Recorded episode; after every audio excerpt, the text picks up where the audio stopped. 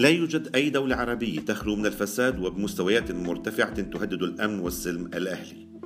وتوجد كافة أنواع الفساد في الدول العربية. الأمر الذي يجعلها تتعرض للعديد من المخاطر تلك المخاطر المتعلقة بالتنمية الاقتصادية ومستويات الفقر والبطالة ونشاط البورصة والاستثمار الأجنبي. لكن هناك خطر كبير جدا يهدد كل الدول العربية بدون استثناء. فما هو هذا الخطر الكبير الذي يهددها في حربها على الفساد؟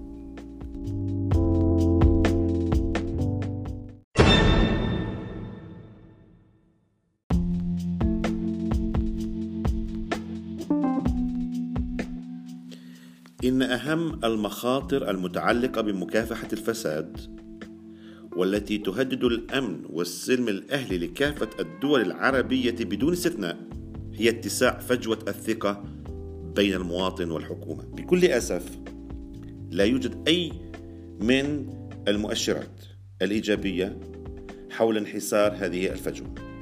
بل على العكس فإنها تتسع أكثر فأكثر في العديد إن لم يكن غالبية الدول العربية وأسباب ذلك عديدة منها.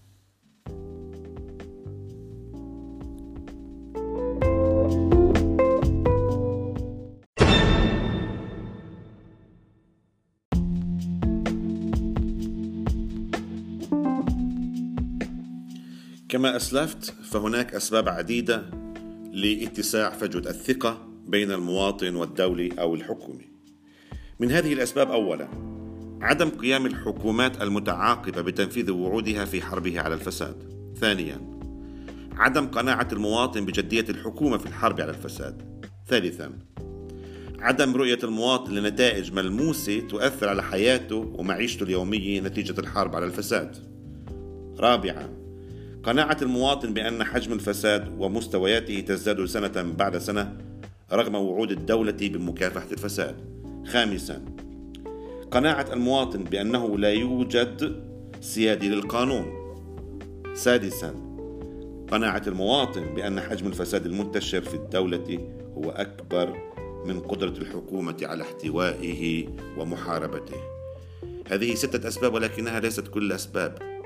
وهناك أسباب عديدة أخرى لاتساع فجوة الثقة بين المواطن والدولة.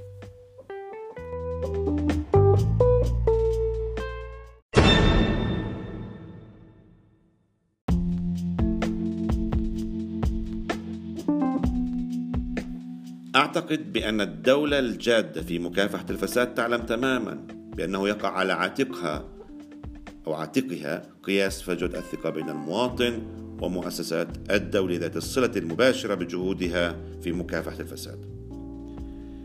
كما يقع على عاتق الدولة الجادة في مكافحة الفساد وضع الخطط والبرامج اللازمة لجسر هذه الهوة. يقوم على تنفيذها من هم مؤهلون لذلك ويخضعون للمساءلة حول نتائج أعمالهم.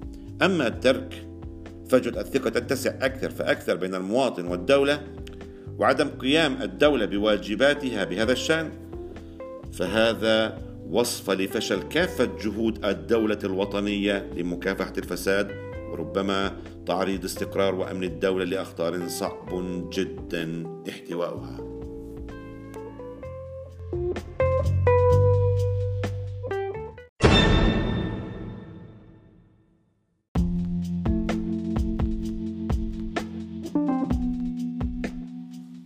أشكركم على حسن استماعكم وأتطلع إلى استلام ملاحظاتكم واستفساراتكم المكتوبة من خلال الاتصال بي على البريد الإلكتروني مايك at theaaci.com أو من خلال ترك رسالة صوتية من خلال تطبيق أنكر البرنامج الذي نستخدمه لنشراتنا هذه.